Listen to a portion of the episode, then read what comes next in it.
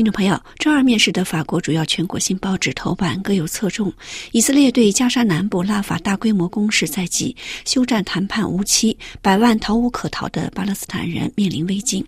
等待总理阿塔尔承诺的措施落实，法国农民继续施压，警告示威随时可能重启。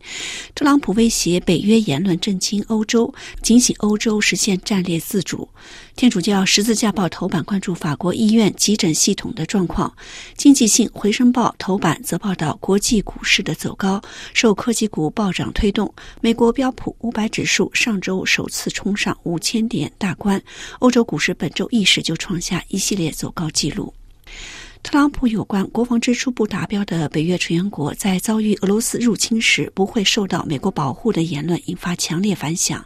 《费加罗报》题为“特朗普选战中对欧洲的讹诈”的报道说，这是他对于北约集体防御原则的明确否定。该原则规定，对一个或多个成员国的攻击将会被视为对所有成员国的侵犯。而自北约成立以来，该原则只在美国九幺幺攻击后被引用过一次。报道说。特朗普对于北约的敌意众所周知，这是他第一次如此明确宣布对美国最悠久的传统盟友的意图。自2022年俄罗斯入侵乌克兰以来，其言论尤其转变。特朗普的孤立主义也逐渐赢得共和党传统派系，并在近几个月来一直在国会阻挠美国对乌克兰的新援助计划。该报社评文章说，欧洲自二战结束的1945年至2022年俄罗斯入侵乌克兰。经历了自罗马帝国以来最长的和平时期，感谢美国的保护，欧洲人天真的撤回了自己的安保资金。在三十一个北约成员国中，只有十一个国家军费达到了 GDP 的百分之二，法国占到百分之一点九，远落后于美国的百分之三点五。而欧洲需要最终应对两个严重的威胁，即俄罗斯的入侵和美国盟友的抛弃。欧洲人必须警醒，为安保投入更多的资金，并最终建立起自己的集体防御。回声报题为“特朗普对北约的威胁”警醒欧洲写道：“分歧不仅仅是财务上的。特朗普自乌战以来，并没有表现出同情心，只是吹嘘自己能够快速的解决战争。